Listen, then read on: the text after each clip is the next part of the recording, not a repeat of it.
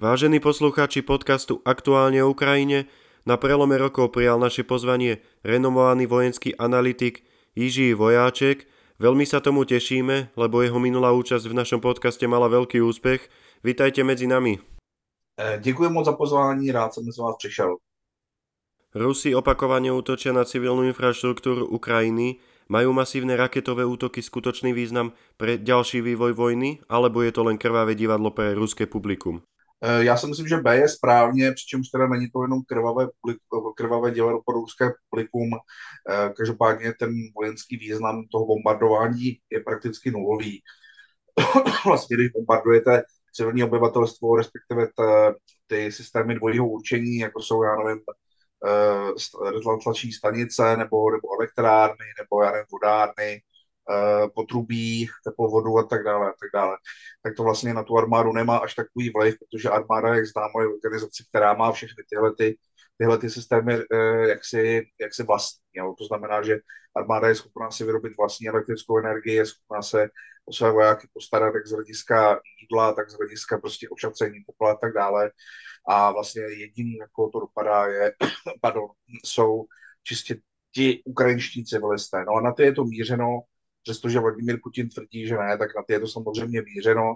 On se snaží dělat to, co dělal Adolf Hitler v roce 1940 na Británii, to znamená zlomit morálku Ukrajinců, nicméně zatím se mu to, zatím se mu to nedaří. Na druhou stranu je zajímavé sledovat, že jak na Ukrajině, tak na západě pomalu jaksi eh, ochládá vlastně ta, ta, to prvodní nadšení.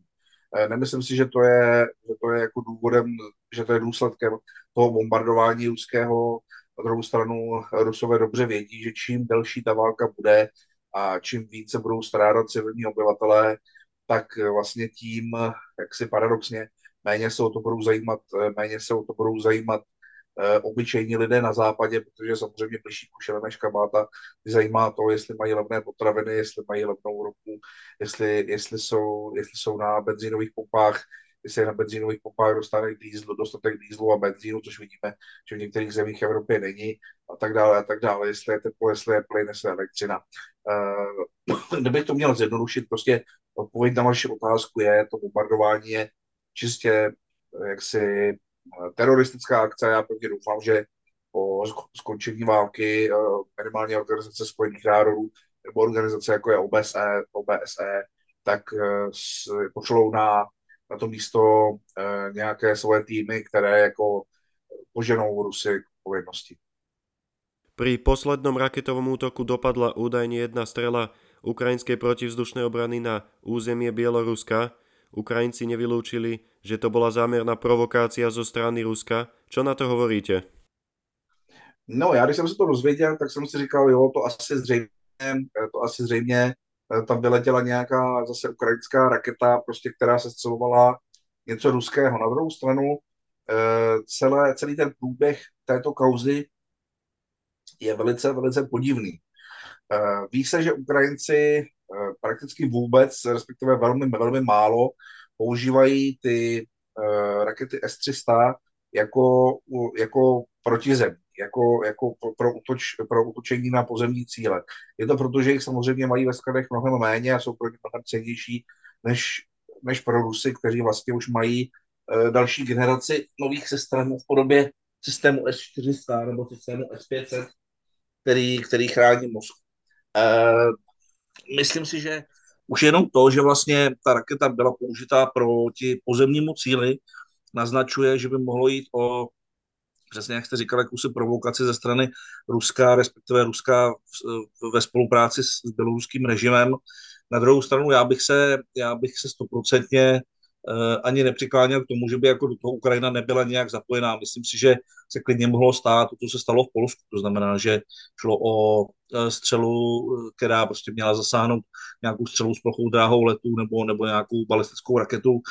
Na druhou stranu, jak, jak, jak musím znovu opakovat, prostě Ukrajinci těch raket S-300 mají málo a nepoužívají je, zpravidla je nepoužívají proti pozemním cílům, protože proti těm mají, mají jiné systémy to znamená, celý, celý ten příběh je takový podivný uh, a uh, zřejmě uh, jaksi vodítkem k tomu, kde je pravda, je, jsou ta umírněná, velmi umírněná vyjádření běloruské strany, zejména prezidenta Lukašenka, který eh, kdyby to byla nějaká nainscenovaná rusko-běloruská akce, tak by se zřejmě na stranu Ukrajiny, na, na Ukrajinu začal hned první, první hodiny štít síru a začal by je obvinovat ale on se tu, tu celou situaci snažil spíš uklidňovat. To znamená, je možné, že to je buď to ruská provokace, nebo, nebo to je prostě jaksi jenom schoda, schoda jako okolností, že podobná, jako se stala v Polsku a Rusové se z toho snaží vytřískat kapitál. Myslím si, že uh, dál už jako z toho nic nebude, že vlastně celá ta věc usne a za pár dní už o ní nikdo nebude mluvit. Ukrajinský prezident dostal vo Washingtone prísľub dodania jednej batérie systému protivzdušnej obrany Patriot. Kedy ju uvedú do činnosti? Budú nasledovať ďalšie?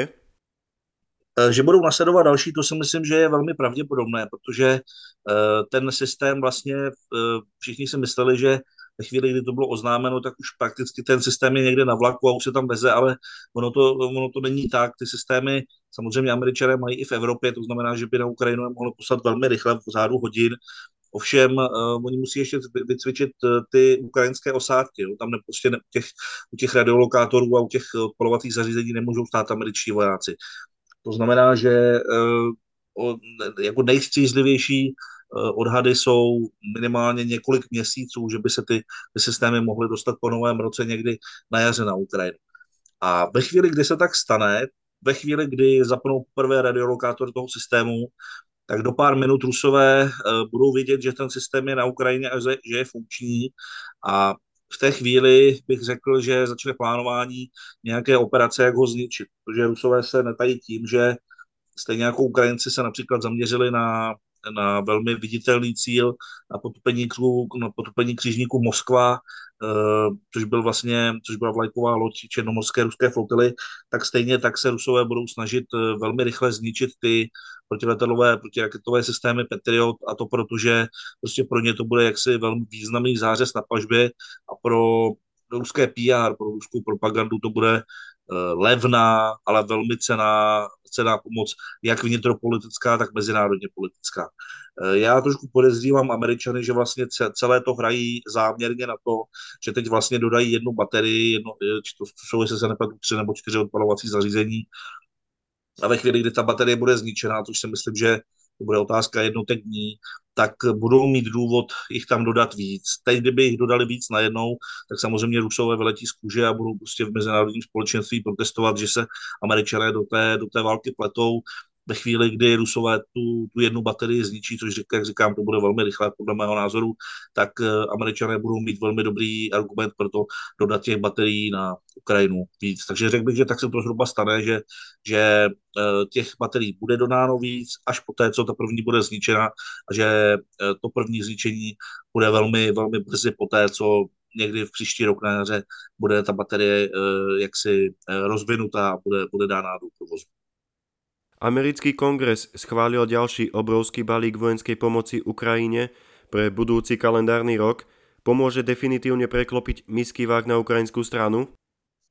No, opravdu ty peníze, které tam, které tam posílají američani, ty jsou opravdu jako obrovský a už to i, už to i v Americe docela rezonuje, už i v Americe prostě uh, jsou, jsou politické síly, které se snaží jak si využít voliče, kteří s, tím, s tímhle nesouhlasí. Ty politické síly jsou zejména v, v republikánské straně, tím, že vlastně prezident Biden se pomalu blíží polovině svého funkčního období, tak pomalu začín, začnou, pomalu ale jistě začnou přípravy na příští volby. Není vůbec jisté, že prezident Biden ní bude kandidovat, to znamená, je možné, že sama demokratická strana trošku jako ubere plyn. Na druhou stranu až do posud a, a vypadá to, že v dohledné době se to nezmění. E, Američané opravdu pumpují na Ukrajinu obrovské peníze. Jestli to, jestli to v příštím roce překlopí jazyček vach na stranu Ukrajiny, myslím si, že ještě ne.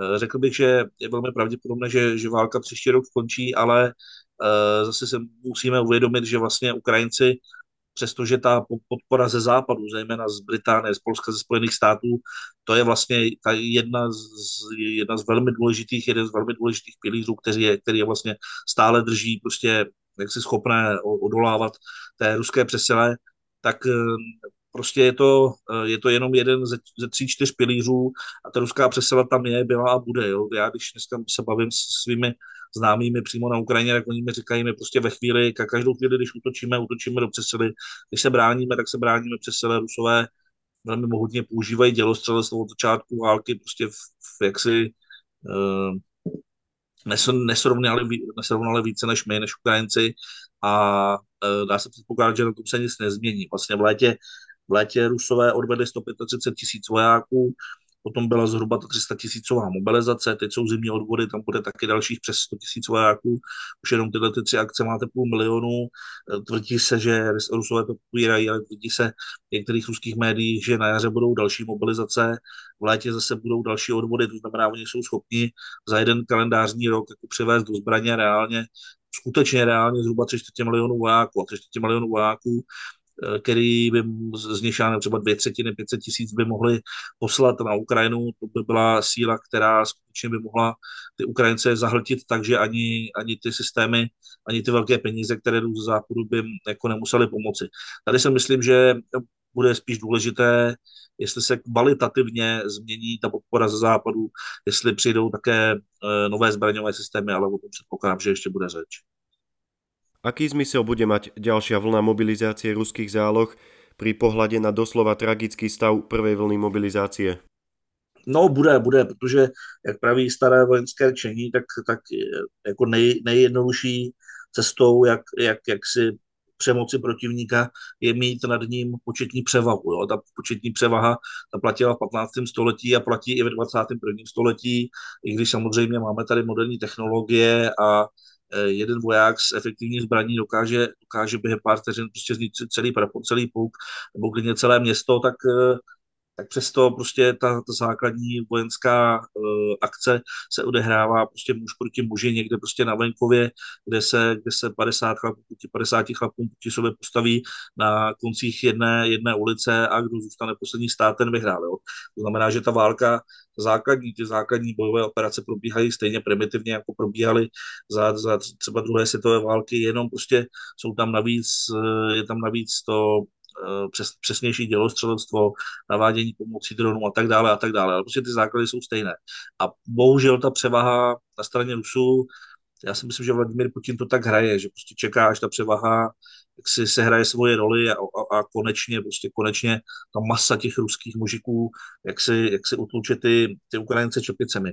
Máte zároveň pravdu, že eh, jak ti, ti mobilizovaní, tak ty odvenenci mají velmi, velmi špatné podmínky. Z toho, co víme, tak skutečně jak výstroj, výzbroj, výcvik, prostě všechno je strašně urychlené, strašně podceněné a e, úspěchu nedosahují ani, ani kvalitní profesionální jednotky, výsadkáři nebo průzkumníci, jednotky specnaz, prostě ty byly masakrovány doslova, tak e, jak to asi musí vypadat u těch, u těch obyčejných, u těch obyčejných vojců. Tady já si myslím, že shodou okolností nedávno se, se prokeclo, že někde v Kazani, na, na testovacím poligonu v Kazani, jezdí celý tankový prapor vyzbrojení eh, tanky T-14 Armata a ty tanky by měly být se svými, se svými osádkami připraveny na nasazení na Ukrajině. No tak já si říkám, jako, která z těch osádek ten svůj tank jako první Ukrajincům prodá za, za milion za milion hřiven nebo za milion rublů, protože opravdu ty podmínky ruských vojáků, jak to vypadá, jsou, jsou jako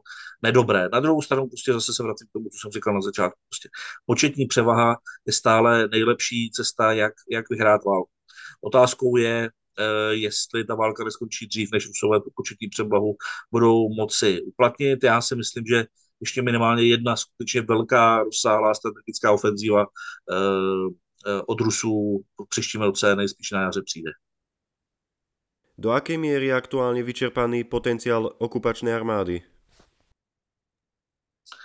Myslíte potenciál těch vojsk ruských, která už jsou na Ukrajině? Ano, ano. Tak tam si myslím, že tam je ta situace z, hlediska ruské armády úplně nejhorší, protože ti vojáci, kteří jsou na Ukrajině od začátku a kteří, kteří ty masakry Eh, až do posud přežili, tak, jsem, tak, tak ty, eh, kromě toho, že, že sice mají nějaké bojové zkušenosti, ale podstatně drtivá většina z nich ztratila veškeré iluze, jejich velitelé jsou zpravidla pitomci, kteří je, kteří je ženou na porážku a e, prostě viděli jsme to, viděli jsme to, když se bojovalo třeba o Cherson. Čekalo se, že bitva o Cherson bude dlouhá, krvavá, kdyby Rusové chtěli, tak tam mohli skutečně utopit v krvi několik, několik ukrajinských divizí. Nechtěli, protože bylo vidět, že, ty, že ti vojáci prostě nechtějí bojovat, velitelé se, se nechtějí zakopávat ve městech, nechtějí prostě bojovat muž proti muži, nechtějí ztráty, eh, nech, prostě ne, nepřemýšlejí strategicky a celá ta rozpadlá posloupnost velení vlastně dopadá až na ty nejnižší, myslím v ruské armádě, dopadá až na ty nejnižší vojáky, na, kteří vlastně nesou na bedrech stejně jako prostě třeba ve druhé světové válce, nesou na bedrech celé to válečné úsilí, když vlastně jejich nadřízení jim, jim nejsou, schopnou, nejsou, nejsou schopni pomoci. No.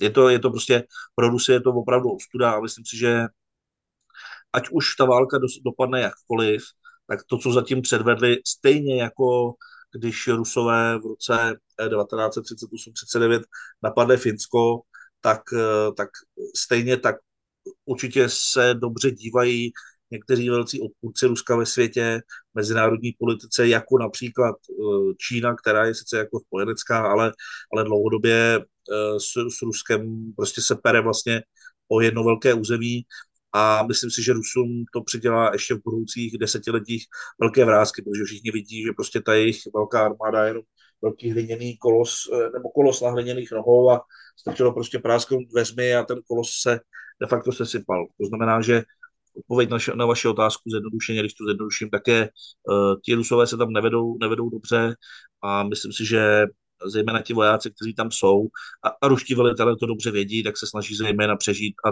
takového vojáka vy nemůžete prostě v útočné válce potřebovat. Fínsky parlament odporučil vláde poskytnúť Ukrajincom tanky Leopard 2. Bol by to významný posun v spojeneckej pomoci? Motivovalo by to aj ďalšie štáty?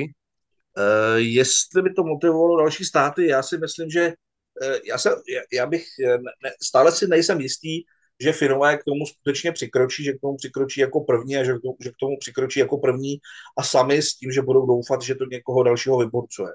Já si myslím, že k něčemu takovému, když k tomu nepřistoupili Poláci, kteří se uvnitř na to už cítí jako doma, tak, tak Finové to neudělají a to proto, že vlastně oni jsou nováčci v NATO, ještě de facto ani na to nejsou a tímhletím by mohli velmi naštvat některé své eh, evropské spojence, zejména Německu, které vlastně ty, ty tanky z přebytku dodalo.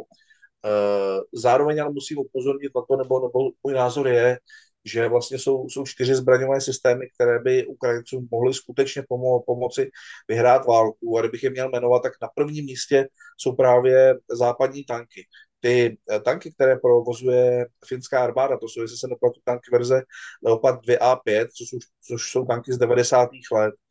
Poláci mají desítky přes 100 tanků Leopard 2A4, my a Slováci zase od, od Rheinmetallu, od, od Němců dostáváme taky eh, Leopardy 2A4, což jsou tanky z 80. let. Přesto, přesto jsou to tanky, které jsou v mnoha ohledech, třeba v pancéřové ochraně, v pozorovacích zařízeních nebo v zaměřovacích zařízeních eh, jsou lepší než většina, drtivá většina toho, co na Ukrajinu posílají Rusové. To znamená, že kdyby se k tomu Finové odhodlali a, a jak si strhlo to nějakou lavinu, protože dokážu si představit, že hned po nich by, by ty tanky tam začaly liferovat Poláci, ty se na to jenom třesou.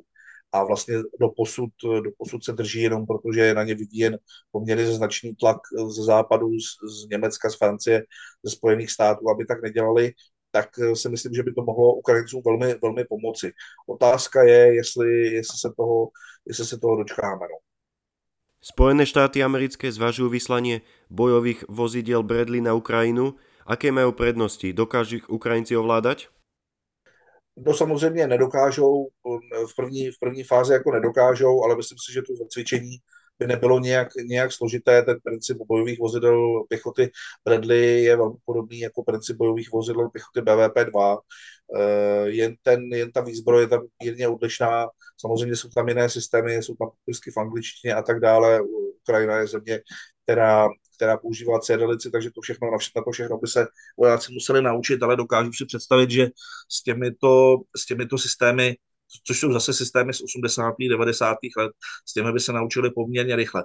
Zároveň ale musím říct, že, že zrovna bojová vozidla pěchoty Bradley nejsou něco, od čeho bych, jak se očekával, nějaký významný posun, protože obecně západní bojová vozidla pěchoty jsou historicky vždy, vždy nebo až do posud byla historicky vždy o dost horší než, než ta, která používal Sovětský svaz nebo Ruská federace. Když si vedle sebe postavíte BMP-3 a, a vozidlo, vozidlo, bojové vozidlo pěchoty Bradley, tak tam vidíte ten, ten nebetečný rozdíl. Například vozidla Bradley používají ještě staré 25 mm kanóny, krátké, které nejsou tak přesné a zároveň ta jejich munice nemá takovou, nemá takovou průbojnost. Otázka je, jestli budou vybavené protitankovými řízenými střelami a když ano, tak jaké to budou, jestli to budou ty staré protitankové řízené střely tou nebo nějaké, nějaké novější, třeba jestli se tam jestli se tam dostanou izraelské. Obecně si myslím, že zrovna, zrovna bojová vozidla pěchoty uh, Bradley přestože je to prostě americká technika, tak, tak eh, jako tu válku příliš neovlivní. Eh, jedinou výjimkou by bylo, kdyby to byl jenom jako, jako lakmusový papírek, že by si američané testovali, jak bude jejich vnitřní jak budou jejich, jejich voliči nebo, nebo, západ, nebo obecně třeba Evropa eh, reagovat na to, že by tam dodávali těžší techniku. Třeba je to jaksi první krok k tomu, aby provětrali ty své ty své sklady, kde, jsou, kde mají tisíce tanků Abrams, které by tu, tank, které by tu válku mohly do měsíce ukončit. E, nemyslím si, že se, nemyslím si, že vlastně eh, je to možné, ale nemyslím si, že je to pravděpodobné. Každopádně znovu zopakuji, myslím si, že bojová vozidla pěchoty Bradley je to zajímavá, je to zajímavá pomoc, ale uh, řekl bych, že třeba ty dany, které tam posílá Čechy, Česká republika, nebo Slovensko, nebo dělostřelecké systémy KRAP, které tam posílá Polsko, nebo protivzdušná obrana, ty systémy IRIS-T, SLM, které tam posílají Němci a tak dále, tak ty tomu bojovému úsilí Ukrajinců pomohou, pomohou mnohem, mnohem více.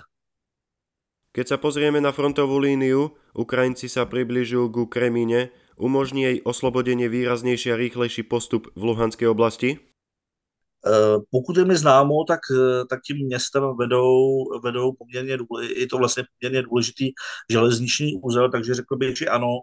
Na druhou stranu, eh, pokud, pokud je mi známo z toho, co zejména vypouští britské ministerstvo zahraničí nebo britské ministerstvo obrany na Twitteru, tak se zdá, že že ta oblast vlastně směrem od toho města dál je velmi, velmi intenzivně nasycena ruskými vojsky, takže tady bych si dokázal představit, že minimálně tak prostě měsíc, měsíc a půl se teď toho moc dít, dít nebude, přestože Ukrajinci na několika místech eh, fronty jsou, jsou jak, jak se v, v útoku a zá, zároveň zase na některých místech se hrdině brání, tak si myslím, že ta fronta se teď moc posouvat nebude. Za prvé, protože že na východě budou velmi nízké teploty a za druhé, protože jaksi nasycenost eh, vojsky z obou stran je velmi vysoká, což znamená, že sice budou velké ztráty na obou stranách, ale, ale ta fronta se podle mého moc posouvat v dalších týdnech, týdnech nebude.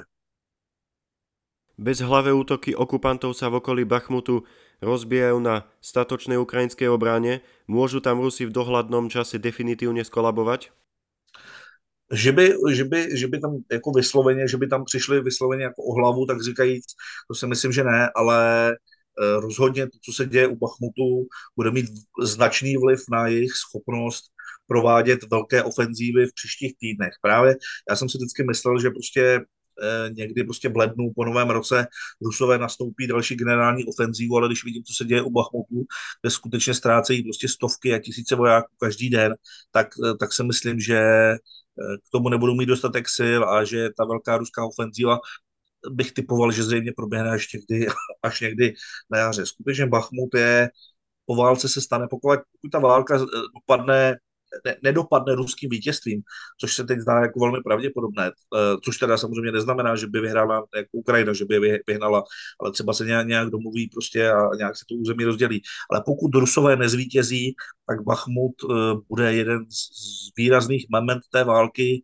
a bude určitě připomínat, my jsme se o tom bavili už posledně, bude při, připodobňován k tomu, co se za druhé světové války dělo Uržela. Tam také Rusové se snažili prostě dlouhé týdny a měsíce upěnlivě, úporně útočit, útočit, útočit, ale Němci je odráželi a jediné, k čemu to vedlo, byly obrovské ruské ztráty, které, které a, a ti vojáci potom chyběli pro další ofenzívy, eh, pro další ofenzívy směrem z Moskvy, z Moskvy na západ. To znamená, že eh, Bachmut tu válku nerozhodne, ale Rusům nadělá úplně stejně starosti jako to, že jim Ukrajinci bombardují v zápolí dělostřeleckými raketami HIMARS všechny ty, všechny ty sklady munice a sklady vybavení a tak podobně. Prostě bude to pro Rusy jenom další problém navíc. Rusi sa v poslednej dobe zamerali na mesto Kherson, ktorý ostrelovali aj na štedrý deň. Čo pod týmto sledujú okupanti? Já si myslím, že to je úplně to samé, o čem jsme se bavili úplně na začátku. To znamená, že to je, že to je vlastně rizí státní terorismus. Oni se vlastně tím eh, nebo takhle, když, když se dobýval Cherson předtím, když ho drželi Rusové, tak vlastně oni byli v pozici, kdy drželi jakési předpolí, městské předpolí, které však bylo uh, za řekou z jejich pohledu. To znamená, že oni věděli, že kdyby ho chtěli udržet, tak tam budou muset jako přijmout rus, ukrajinské útoky a bude to boj proti muži, bude se bojovat v ulicích a budou tam velké ztráty na jejich i na ukrajinské straně. Tomu se chtěli vyhnout, proto se, proto se stáhli. Teď se ta situace obrátila. V té chvíli vlastně, v té chvíli Ukrajinci měli tu výhodu, že mohli Cherson klidně srovnat se zemí a prostě jim by, by se nic nestalo, protože tam byli zakopaní Rusové. Teď se ta situace obrátila, teď vlastně Cherson znovu osvobodili Ukrajinci a Rusové dělají jenom to, co co by mohli dělat na všech ostatních, co, co vlastně dělají na všech ostatních částech fronty, to znamená bombardují civilní obyvatelstvo. Ten Cherson je pro ně samozřejmě stejně jako třeba Mariupol byl eh, nepříjemný symbol, který sice eh, na rozdíl od Mariupolu byly poměrně záhy, ale, ale dlouho se z jeho dobytí neradovali a bylo, bylo to vlastně eh, jedno z největších měst, o které přišli znovu při, při těch ukrajinských ofenzívách a pro ně je to v současné době vlastně symbol. To znamená, že oni jako uh, mezinárodnímu společenství i vlastně dovnitř do Ruska ukazují, podívejte se, my jsme se sice stáhli, ale ještě jsme tady a ty vaše, ty vaše okupační nebo, nebo ty vaše síly, které nás tam, o tom vyhnali, prostě budeme bombardovat. Samozřejmě je to Eh, je to falešná hra, je to celé zase zaměřené na civilní obyvatelstvo. Pokud už se museli z toho města odstěhovat, tak prostě museli z toho města vojáci odejít, tak ho prostě aspoň budou ničit a budou zabíjet civilní obyvatelstvo. To je bohužel chápání války, tak jak dneska, jak i dneska provádí Vladimír. Záporožská oblasť ako reálna šanca na ďalší prielom. Aká tam je mhm. aktuálna hmm. situácia? Eh, vypadá to, že eh, mluvilo se o tom zhruba 14 dní zpátky, když když byl poměrně uh, intenzivně bombardován ze strany Ukrajinců Melitopol. V Melitopolu bylo vlastně velitelství ruských vojsk v této oblasti. V současné době to, to, to nějak usnulo. Ukrajinci zřejmě uh, dali na rady Američanů, kteří je od těch útoků, pokud je, pokud je nám známo, v této, v této oblasti zrazovali. On vlastně celá ta celé to pobřeží Azovského moře, moře od Krymu až po, až po eh, Luhanská Donbas eh, je velmi řídce obsazeno. Na druhou stranu, kdyby oni se snažili třeba dobít zase Mariupol, tak eh, oni se k tomu Azovskému moři zřejmě dostanou poměrně, nebo k Mariupolu se dostanou poměrně rychle, protože, jak říkám, to, to obsazení těch, těch, těch pozic kolem, kolem pobřeží, na pobřeží Azovského moře je z, z ruské strany velmi slabé. Na druhou stranu prostě oni by tím vlastně eh, jak si udělali jenom takový koridor k moři a ten koridor by bylo pro Rusy velmi snadné při měrně nízké eh, nízkých jako ztrátách zničit, protože prostě tam je, tam je velká rovina a pokud se, pokud se jako probijete k moři, tak vlastně máte nechráněná křídla. Pokud byste si chtěli chránit křídla, tak tam budete muset prostě přisunout další a další vojáky, kteří vám potom budou chybět někde jinde.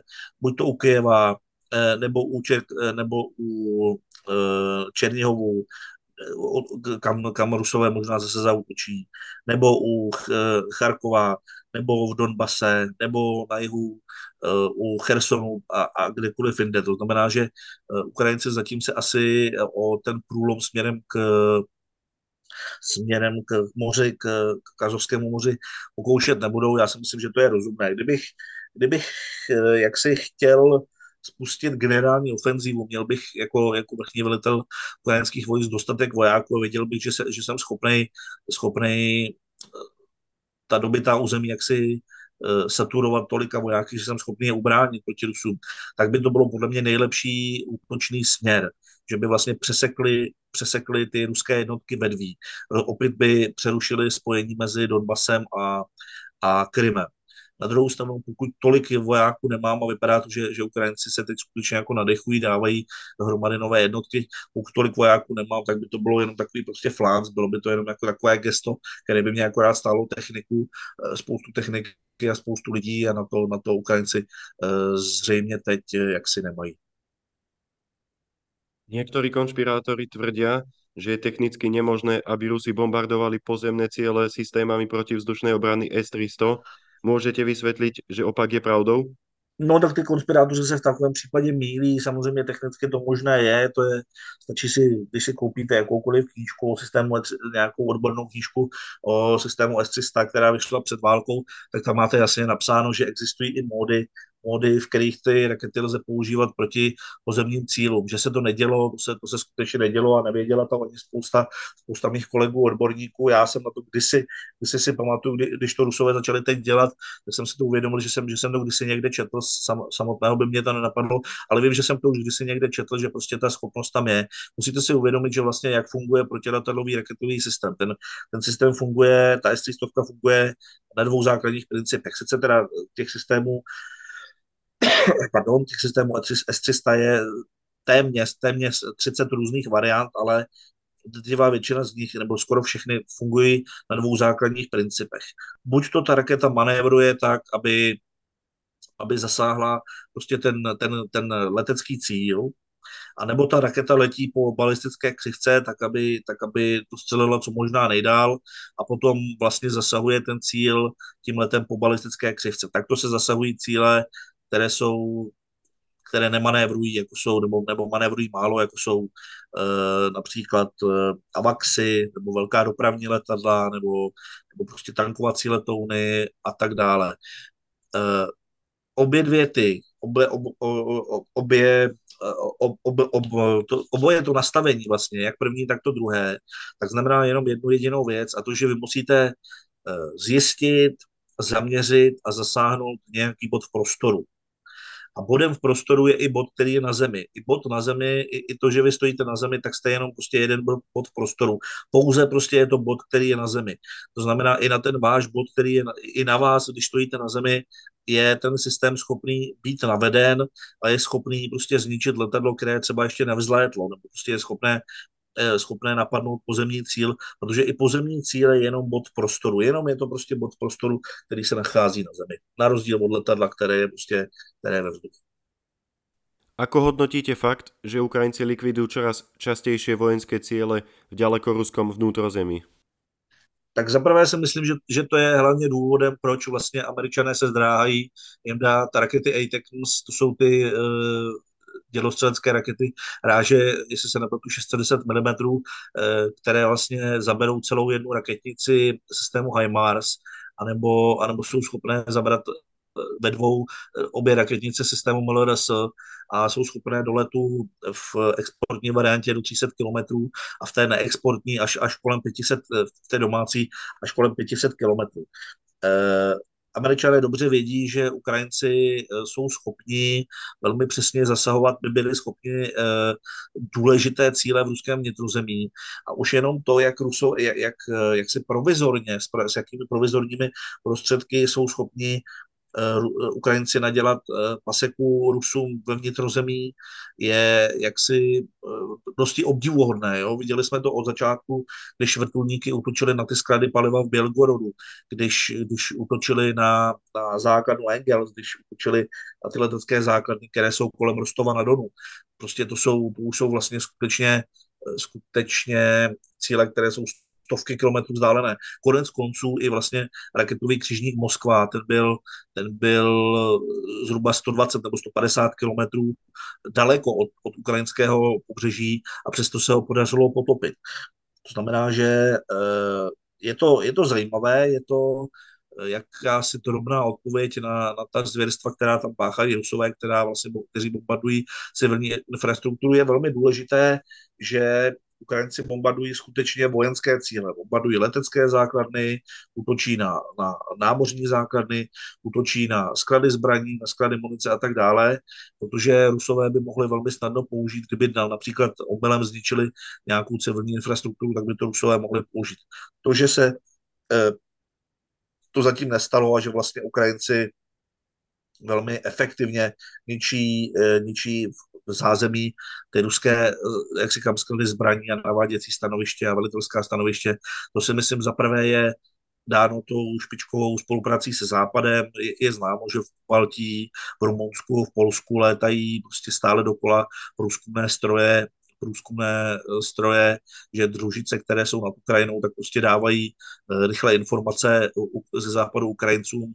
To znamená, oni jsou schopni prostě útočit na poměrně velké vzdálenosti, poměrně přesně a velmi efektivně a cílit tam, kde to Rusy bude nejvíc bolet ale zároveň, zároveň si myslím, že to zase jako není, není věc, která by tu válku mohla zlomit. Ale je to rozhodně zajímavá schopnost a stejně jako jsme se bavili, že se bude po válce mluvit třeba o, o Rževu, eh, o Bachmutu, který byl vlastně novým Rževem, tak si myslím, že i o této schopnosti napadat, napadat cíle v hloubi, v hloubi území Ruské federace se bude hodně mluvit, protože je to velmi zajímavé a vidíme tam, eh, jak efektivně se, se dají použít vlastně různé typy zbraní. Jsou tam použité drony, jsou tam použité vrtulníky, bylo, bylo tam použito letectvo, byly tam použité dalekonosné dělostřelectvo, dalekonosné raketové dělostřelectvo, partizanské oddíly, speciální jednotky.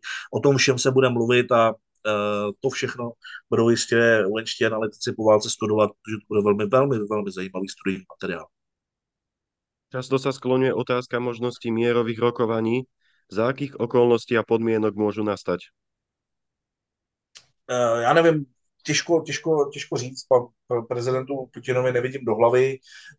Prezident Zelenský vlastně vydal, vydal to desetibodové, eh, to desetibodové tu deseti bod, jak se těch, těch deset bodů, za kterými byl schopný s Rusy komunikovat. Na druhou stranu eh, na ty zřejmě Rusové ještě v současné době nepřistoupí. Já čistě jako osobně si myslím, že by se mělo začít mluvit o, v první řadě o, o pozici eh, Donbasu a, a Luhanské republiky uvnitř Ukrajiny, to znamená, aby například mohli využívat uh, ruskojazyčné školy, aby mohli mít prostě ulice ruskojazyčné názvy a tak dále. To, to samé, jako má třeba maďarská menšina na Slovensku nebo polská menšina v Čech, České republice. Eh, a, a zároveň si myslím, že by velmi pomohlo, kdyby Ukrajinci dali najevo, že jsou uh, ochotní Rusům stejně jako uh, před rokem 2014 dlouhodobě pronajímat, dlouhodobě pronajímat ty sevastopolské přístavy, sevastopolský přístav jakožto kotviště ruské, ruské černomorské flotily. Na druhou stranu si myslím, že, že, že Ukrajinci minimálně významná část ukrajinské veřejnosti a ukrajinské politické reprezentace se, by se nesmířila s tím, že by při těch jednáních přišla Krymský poloostrov a zároveň se nebudou chtít vzdát ani té východní Ukrajiny. To znamená, eh, obávám se, že, že než se bude jednat, tak ještě bude muset jedna nebo druhá strana hodně krvácet, aby jí to k tomu stolu přivedlo. A je otázka, jestli do toho v příštím roce ne, ne, nespadne nějaká jiná, jiná věc, například odstoupení nebo nějaké prostě svržení prezidenta Putina, já už, co teď vidím, co se děje v Rusku, tak bych se tomu vůbec nedivil. Každopádně ta válka samozřejmě jednáním skončí, každá válka končí jednáním a myslím si, že tady to nebude jinak. Důležité v, tomto, v této souvislosti bude, aby ta jednání byla jasná, aby s nimi obě, obě země souhlasily a aby ty dohody byly dlouhodobé. Nejhorší, co by se mohlo stát, je, že, že se na něčem provizorně dohodnou a za pár let ta, ta válka vypukne znovu. To už by skutečně nebyla žádná sranda, protože ve chvíli, kdyby Rusové, dejme tomu, dali během pěti, osmi, deseti let dohromady skutečně velkou silnou armádu, tak by to Ukrajinu mohlo velmi bolet a ty, ty ztráty na obou stranách byly násobně větší, než to, co vidíme teď. Rok 2022 bol v znamení vojnového konfliktu na Ukrajine.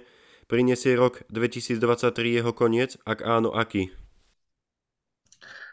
Uh, já jsem doufal, že už ten konec přinese konec roku 2022, protože přece jenom už se bojuje rok a je vidět, že obě strany jsou značně vyčerpané. Myslím si, že pokud by uh, konec nepřišel v příštím roce, v roce 2023, tak by se z té války stala uh, válka něco na způsob války v Libanonu, to znamená, nebo, nebo dlouhodobého ostřelování mezi, mezi Egyptem a Izraelem, které probíhalo v 60. 70. letech, to znamená zamrzlá válka, kde, kde budou stále umírat lidé a stále obě ty, ty strany, zejména Ukrajina, prostě nebude mít jasno vlastně, kde na, na té světové šachovnici stojí. Právě protože si myslím, že to Ukrajinci nebudou chtít dopustit, tak si myslím, že v příštím roce se minimálně pokusí obě ty strany na něčem domluvit.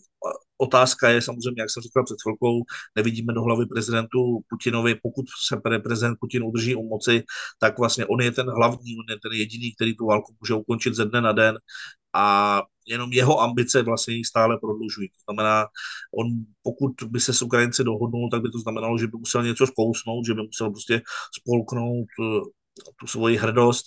Na druhou stranu Ukrajinci eh, jsou zase jak, jak jsem říkal před chvílí, je tam, je tam silné, silné politické, silný politický tlak jako Rusům neustupovat. Ten možná, že může, může postupem času jaksi otupět, ale, ale i, i tak bude na Ukrajině vždycky prostě velká část obyvatelstva a velká část politiků, kteří se dlouhodobě s Rusy nesmíří. To znamená, že ta jednání budou složitá, a tím hlavním, kdo do nich bude muset vstoupit, bude, eh, jak jsem říkal, prezident Putin. Jestli, jestli to bude v roce 2023, já si myslím, že je to pravděpodobné. Já osobně, kdybych, kdybych měl typovat, ale říkám, to je prostě můj subjektivní názor, tak bych typnul si, že v první polovině roku proběhnou jedna, dvě velké ofenzívy, buď to z jedné nebo z druhé strany a jejich výsledky které bych si typoval, že budou spíše nahrávat Ukrajincům, tak přivedou obě dvě strany k jednání. To znamená, že příští rok touto dobou pevně doufám, že už by ta válka měla být zažehrána. Do nového roku si obvykle prajeme len to najlepšie. Môže sa rok 2023 stať začiatkom pozitívnych geopolitických zmien, ktoré stabilizujú medzinárodné vzťahy? Eh, bude to hodně záviset na, na tom, eh, jak si lídři povedou svoje země do, do, do dalších let. Pokud eh, vlastně starý prezident Biden zřejmě bude končit a, a, a dostanou se k, k vedení nový, možná, že to bude senátorka Cortezová, možná, že to bude znovu Donald Trump, hodně se mluví o tom, co se bude dít v Paříži, ve Francii, co se bude dít v Německu, kdo, kdo vyhraje příští volby. Tam to vypadá, že, že by mohli zvítězit sociální demokraté. Eh, samozřejmě velmi důležité bude, eh, bude, bude co se týče jako východní Evropy, nálada, která, která bude Polsku, Maďarsku. Důležité, důležité bude i, co se bude dít se slovenskou vládou a samozřejmě nejdůležitější bude prostě, jak skončí Vladimír Putin. Pokud by Vladimíra Putina eh, na Vladimír, úplně hypotetický scénář, pokud by, dejme tomu teď na Vladimira Putina, byl spáchat atentát, tak si myslím, že, že se může změnit celá východní Evropa nebo celá světová geopolitika tak razantně, jako, jako v roce 1953, když zemřel Stalin v té době jsme poučení politologicky, že úmrtí nebo odchod ze scény jednoho jediného člověka může skutečně změnit, změnit uh, celé, celé to prostředí mezinárodně politické. Myslím si, že Západ se, se to bude psát, aby se, aby se ta věc na Ukrajině uklidnila, uh, protože američané mají teď dost starostí s, s Čínou a jak si Evropa, která se příliš zatím nesnaží eh, ústy Francie a, a Německa nesnaží jako ten konflikt, stejně jako konflikt třeba byl jako, jako když si konflikt v Jugoslavii, tak jako nevypadá Evropa, že by ho měla, eh, že, že by byla schopná ho sama vyřešit, tak eh, si, si myslím, že jaksi závazky ve východní Asii, závazky vůči Japonsku, Jižní Koreji, Austrálii, Větnamu, takže američani dovedou k tomu, aby prostě se snažili co nejrychleji Rusy a zejména Ukrajince dokopat k tomu, aby, aby ten rok 2023 už znamenal ukončení války, ačkoliv by to za nějakých prostě podmínek, které budou pro obě ty strany uschudné. No. Otázka, jestli ten rok bude lepší, eh, nevím. Pevně doufám, že ta válka skončí. Pokud se tak stane, tak snad by to mohlo mít na mezinárodní politiku pozitivní vliv. Eh, myslím si, že hlavní tou změnou, ale opa- opět se budu opakovat, hlavní ta změna ve, východní Evropě přijde ve chvíli, kdy odejde Vladimír Putin. Čo by ste do nového roku popriali Ukrajincom a čo Rusom? Uh, Rusům bych popřál, obyčejným Rusům bych popřál, Eh, lepší, lepší vedení. Oni, oni to nejsou zlí lidi. Já jsem po Rusku nacestoval 5000 kilometrů a vím, že to nejsou zlí lidi, to jsou prostě lidi jako my, akorát žijou celé generace v bídě a v, v obavách, které v nich pro, probouzejí právě jejich, jejich vůdci, aby nemuseli řešit jejich zoufalý, zoufalý životní podmínky. Když vyjedete za, za Moskvu, tak 50 km za hlavním městem už lidi žijou v dřevěných chýších. Jo? To v Evropě prostě nevidíte. Když vyjedete 50 km za Bratislavu, tak tam máte stále stále moderní města, vesnice, kde mají lidi moderní auta, internet, prostě vysokoškolské vzdělání, eh, dobrou, dobrou lékařskou péči a tak dále.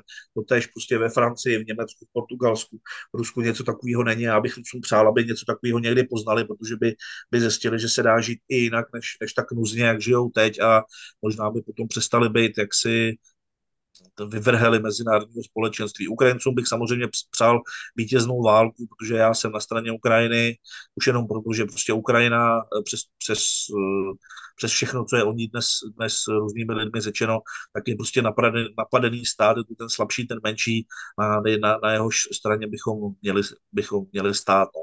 Pevně doufám, že příští rok jim přinese mír a eh, na, v návaznosti na ten mír také, také hlubší integraci do západních struktur, to znamená, když ne členství na to, tak minimálně eh, intenzivní jednání o členství v Evropské unii. To bych Ukrajincům přál. Ďakujeme vám za váš drahocenný čas. Tešíme sa už teraz na vaše analýzy čo najlepších správ z Ukrajiny v novom roku.